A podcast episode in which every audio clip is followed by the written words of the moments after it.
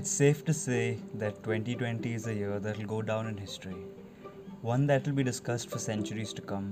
One that'll undoubtedly shape the very ways in which we design life. I'm completely cognizant of the enormity of the spread of the coronavirus, as well as the very debilitating condition many individuals and families inflicted with it find themselves in. I am sensitive to all the hardship, turmoil, and strife as well as the other long list of unseen effects that are brought on by mass disease and illness. I understand that short term economic turmoil is far more damaging to the individuals who need a daily income for sustenance, and even the most minor of hiccups in the financial machinery can be disastrous for scores of families, each having its own trickle down effect, each leading to an incalculable amount of despair, destruction, and death. But this podcast is a good news podcast. Good news not because the rate of the virus growth is reducing with every passing day, which it is, which is great news, don't get me wrong. But good news because while the world seemingly comes to a stuttering halt, we're witnessing how even a minute retraction of our deeply polluting activities can lead to a rejuvenation of nature the likes of which haven't been seen for decades. Good news because the global action that we're witnessing, both from the high towers of government as well as the relentless work of ground level NGOs and other civil society organizations, is truly emblematic of the spirit of human solidarity. Good news because together, one day at a time, we're winning. All of us. This episode is unique much like the times we're living in, because I do not have a guest on today's show. That's right, folks, I am bringing social distancing to podcasting. We'll find out if the results it has on my podcast are as encouraging as it has had on curbing the spread of the virus. I wouldn't bet on it though. What this episode is about then is two crises COVID and climate, and how the lessons we're learning every day from combating one can be just as effectively used in combating the other, if not to a greater degree of success. This episode is about how, at their core, COVID and climate are the same crisis.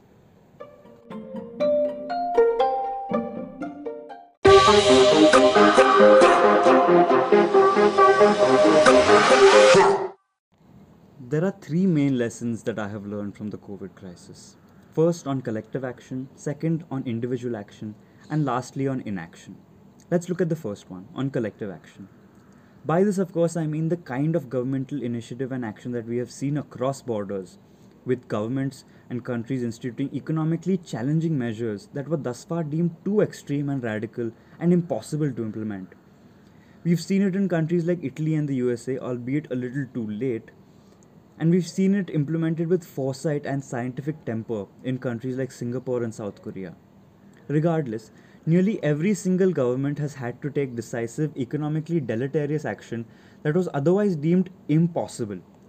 To think that a nation like India could seemingly come to a grinding halt with industries, offices, and factories shut is a reality we never thought we'd see. And this has had effects that we simply could not have predicted for. Not only are we witnessing a flattening of the curve, a reduction in the overall rate of growth of in- individuals infected with the virus, but in fact, states like Kerala are leading the global narrative in how to tackle an infectious virus like COVID. As an article by Jimin Jacob points out, that the state has so far lost only three people to the infection. Of the 387 infected, 211 have recovered fully, on April 13th, it reported just two new cases. The state has a recovery rate of 84% compared to the rest of the country, which is at 14%. Bear in mind that this is a state that has had a considerable number of its youth studying in Wuhan, the epicenter of the pandemic, and was in fact one of the first states to report COVID cases in India. It is also the state that successfully dealt with the far more lethal Nipah virus in 2018. Incidentally, but not surprisingly, the Health Minister of, of Kerala, KK Shailaja, is one among a long list of women who have been far more successful in combating the COVID crisis as compared to male leaders and men in position of power. I mean, just look at a Jacinda Ardern versus a Donald Trump. and Angela Merkel versus a Jair Bolsonaro. A wonderful article published by Forbes, written by Avivah Wittenberg Cox, highlights how the policies of truth, love, decisiveness, and empathy have fared far better than whatever the quote unquote great men are peddling. Indeed, there's a lesson in this crisis on the role, on the key role of women in dealing with our inevitable future crises of climate change. And although I, for one, am of the firm opinion that we simply and unequivocally should ensure that more women are put in positions of power, I'll leave that issue to be discussed in another podcast on another day. For now, I think it suffices to say that patriarchy is very much a fundamental cog that pushes the machine of crises and it needs to be done away with every chance we get. And I know it seems next to impossible right now, but you know what else we all thought was impossible? Seeing clear skies in New Delhi. Remember just a few months ago when the air quality got so bad that it was quite literally off the charts? No, seriously, they had to come up with a new way of measuring how bad the air was because it was so bad. But as Jordan Davidson reports in New Delhi, the air pollution levels have dropped 71% in just one week. 71% in just one week. On March 20th, the air had an unhealthy 91 micrograms per cubic meter of particulate matter 2.5. On March 27th, just a couple of days into the lockdown, that level fell to 26 micrograms per cubic meter. Data from the Central Pollution Control Board of India's Environment Ministry also showed a 70% decrease in nitrogen dioxide levels. The amount of lives that are better off and healthier because of this reduction in air in air pollution has yet to be quantified. But if we take the recent research done by Stanford University, an estimated 77,000 lives were saved in China because of the reduction in air pollution there. We have no way of knowing how many lives of humans and indeed other species are better off because of this healthier air, because of the cleaner water, because of the less polluted land that the lockdown is resulting in. We are seeing a rejuvenation of nature, the likes of which we thought was simply impossible. We're seeing the environment spring back to life in a way we thought was simply impossible. A simple shutdown of industry has led to a drastic improvement in the quality of the quote unquote holy rivers of India, such as the Ganga and the Yamuna, which were erstwhile abused in the most unholiest of manners. Pictures are surfacing now of these and countless other rivers, which show us that paradise was never lost. It was just deeply, deeply polluted. We're seeing rejuvenation of these rivers, the likes of which we have not seen despite innumerable orders and judgments from various levels of the judiciary, activism on the ground, and more no- interestingly, mind boggling amounts of taxpayer money by some estimates, over 25,000 crore rupees of your and my money has gone into rejuvenating the river Ganga. And nature has done it all f- for free. Maybe we really are the virus. The swift and decisive government intervention, although not without flaws of its own, which I will indeed discuss in another podcast episode someday, indicate two things. Firstly, that the government in the face of crisis can and should take action, and that secondly, such action can have positive effects. The way I see it, then, in terms of lessons that we can apply to combating the, co- uh, the climate crisis, is we have two options either go the South Korea way or the way of the USA. Both these countries had their first confirmed cases of COVID on the same date, in late January. While South Korea began by tackling the problem head on, being innovative with their solutions such as implementing drive through testing, which facilitated one of the highest per capita testing rates across the world, the USA floundered, to say the least. And like always, are now number one on the charts, much to their chag- chagrin though. The Trump's the Trump administration's daily briefings were characteristically overflowing with misinformation, racist rhetoric, and an ostensible disregard for the lives of millions of innocent Americans. Trump approached the COVID crisis the same way he approaches the climate crisis. He simply does not care if people die, if entire swaths of life are wiped from the earth. He doesn't care. His interests lie only with those in who he sees a personal monetary benefit. He wanted to reopen the economy by Easter weekend for crying out loud. And if that isn't indicative of his priorities, then I don't know what is. South Korea, on the other hand, dealt with this problem with foresight and diligence. They realized that it is far more sensible to treat a problem as a catastrophe before it reaches catastrophic proportions. Such was, of course, based on an assessment that the scientific community had put out warning governments and informing them in advance about the possible effects of COVID. Months in advance, mind you. If only there were scientists warning the global community about the impending doom of climate change, which is inevitably going to wreak havoc on societies across the world. Oh, wait. Didn't some scientists say that? I think I remember reading something of that sort. Oh, well. Our lesson then is this we can either act now when we have time on our hands, mitigate the inevitable catastrophe, face definite turmoil in the short term, but be much, much better off in the long run. Or we can wait it out, continue with business as usual, and then run pillar to post when shit starts hitting the fan.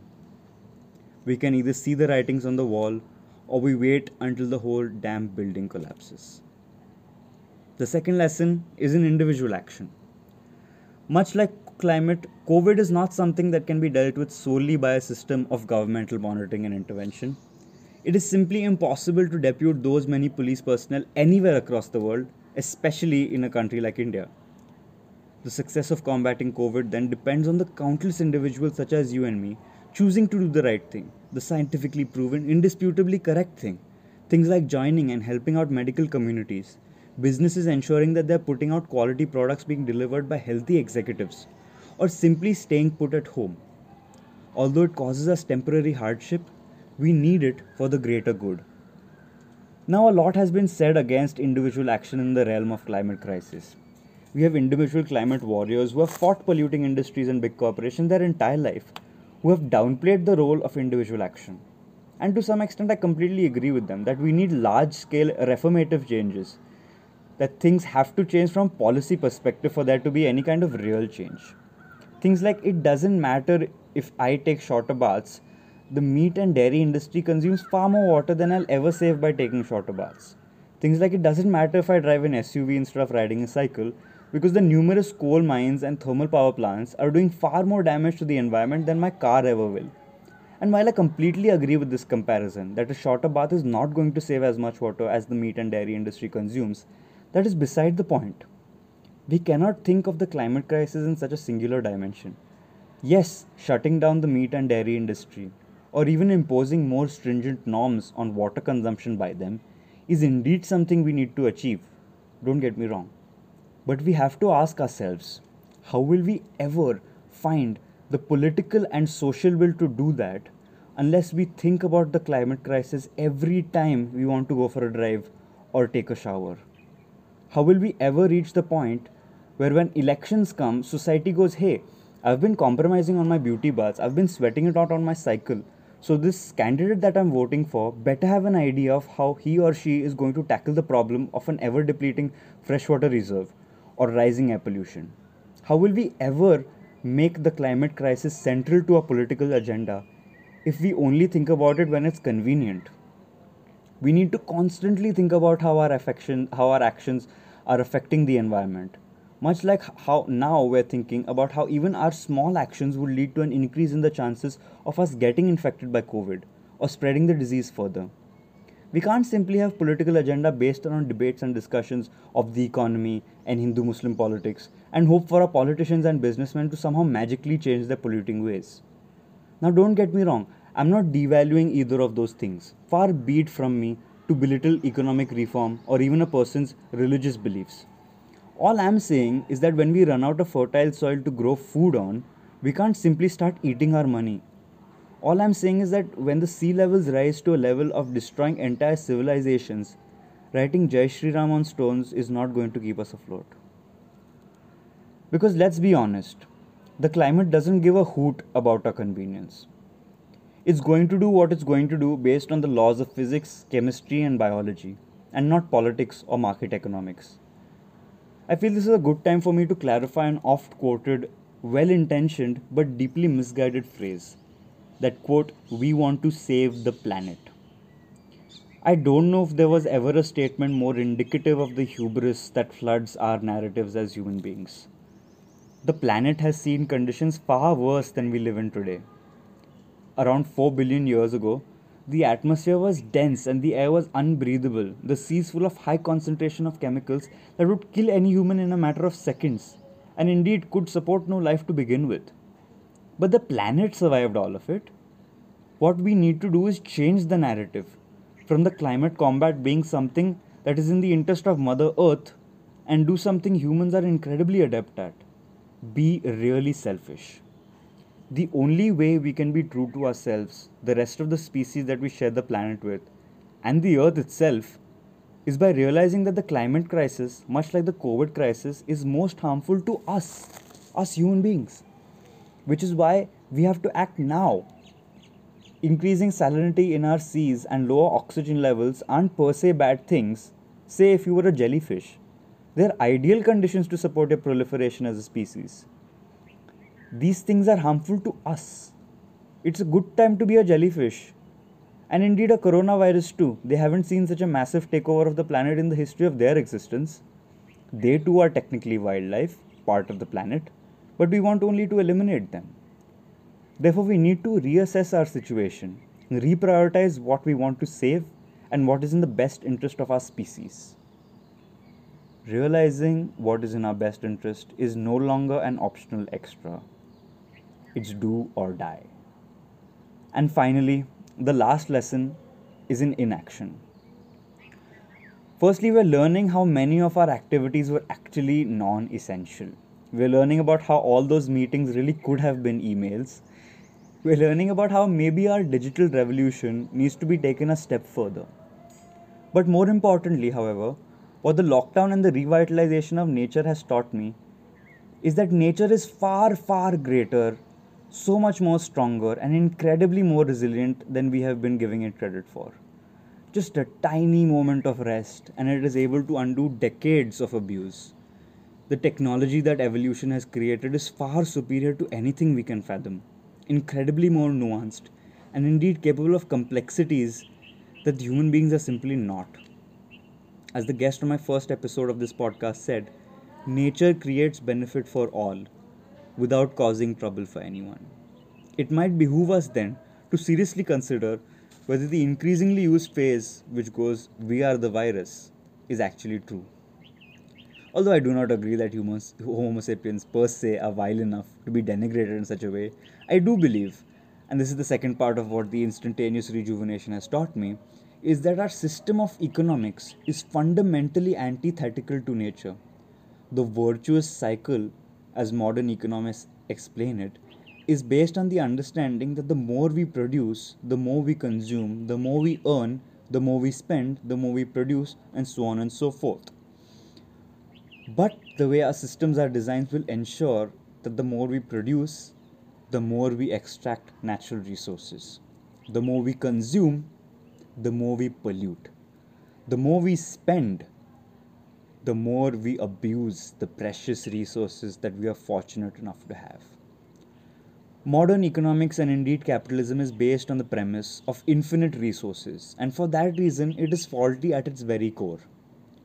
This, bear in mind, does not mean that we completely disregard the very real benefits of incentivizing human innovation that have indubitably been a factor behind the growth of capitalism. But it does mean that we have to reevaluate our current system. Not tomorrow, not the day after tomorrow, not on the birth anniversary of Marx, but now. Today. COVID and climate are the same crisis in many ways. Because at their core, they have both arisen out of an illegitimate exploitation of the world we live in. They are both inequitable at their core are much more likely to have an adverse impact on those that did little to nothing to perpetuate the problem in the first place. But more importantly, they are both indicative of the incredible interconnectedness of our species. How one half cooked bat in a medium sized province of China could lead to panic and devastation in hundreds of countries in a blink of an eye is a testament to how dependent and inextricably woven the fabrics of all our lives are. Borders could not stop corona. and they will do little to deter the onslaught of the climate crisis. We have to realize that we're all in this together. One of the most special things about human beings is the ability to plan for the future. It is truly one of the few things that separates us, our species, from the rest of the billion species out there. We are individually neither the fastest nor the strongest. We aren't capable of flight, of swimming across extensive lengths. We can't survive in extreme heat or cold. We can't live without a regular supply of food, water, and sleep. Our lungs can at best hold air for a few minutes before we need another big gulp of air to keep us going. In so many ways, we are weak and considerably inferior to countless species. What separates us then? The reason we are what we are today is an ability to collectively look towards a better future. The thing that makes Homo sapiens so incredible is the ability to plan for the future and the ability to do it together. In many ways, our lives have devolved into repeated performances of selfish acts meant only to please us in the very short term. We are becoming in increasingly more individualistic, and although we can be made aware of the damaging effects of our actions, we rarely let those have any effect on us. Why else would we continue to dig up the earth for oil, use the produce that we derive from the death of forests, eat the meat of meat of animals which we know to be hugely polluting, despite knowing how damaging all of those acts are? We do it only because in the moment those things feel so good in doing so, however, we are letting go of the very same things that made our species thrive. As, gov- as the government stutters through finding its way to deliver food and essential supplies, NGOs in some states of the country are actually feeding more people than the government is. Entertainers are performing for free, comedians are raising money to give to charities, even big corporations who I otherwise detest are stepping up and offering free services in these unprecedented times. As I look around, well, not literally, I'm at home, don't worry. But as I look around, I see scores of individuals go out and help people in need, much like we have always seen in the times of calamity. We're seeing doctors, nurses, sanitation workers, food and service delivery executives, NGOs, and civil society organizations day in and day out fighting for the safety of people who, for all intents and purposes, are complete strangers to each other. In times of great uncertainty and distress, the spirit of human kindness always fights the good fight. It will always find a way to triumph, even in the most dire circumstances. All I ask of you then is that the climate crisis be dealt with with just as much seriousness, as if our lives depended on it. Because, quite frankly, they absolutely do.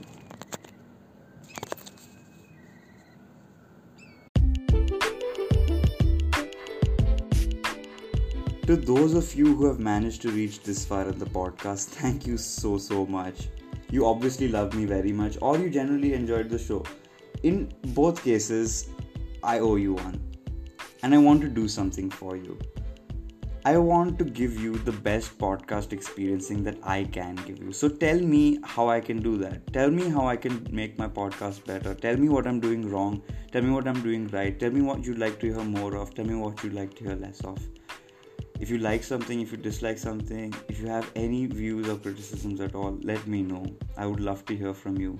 You can write to me at my personal email that's maitreya ghorpade at gmail.com. That's M A I T R E Y A dot G H O R P A D E at gmail.com.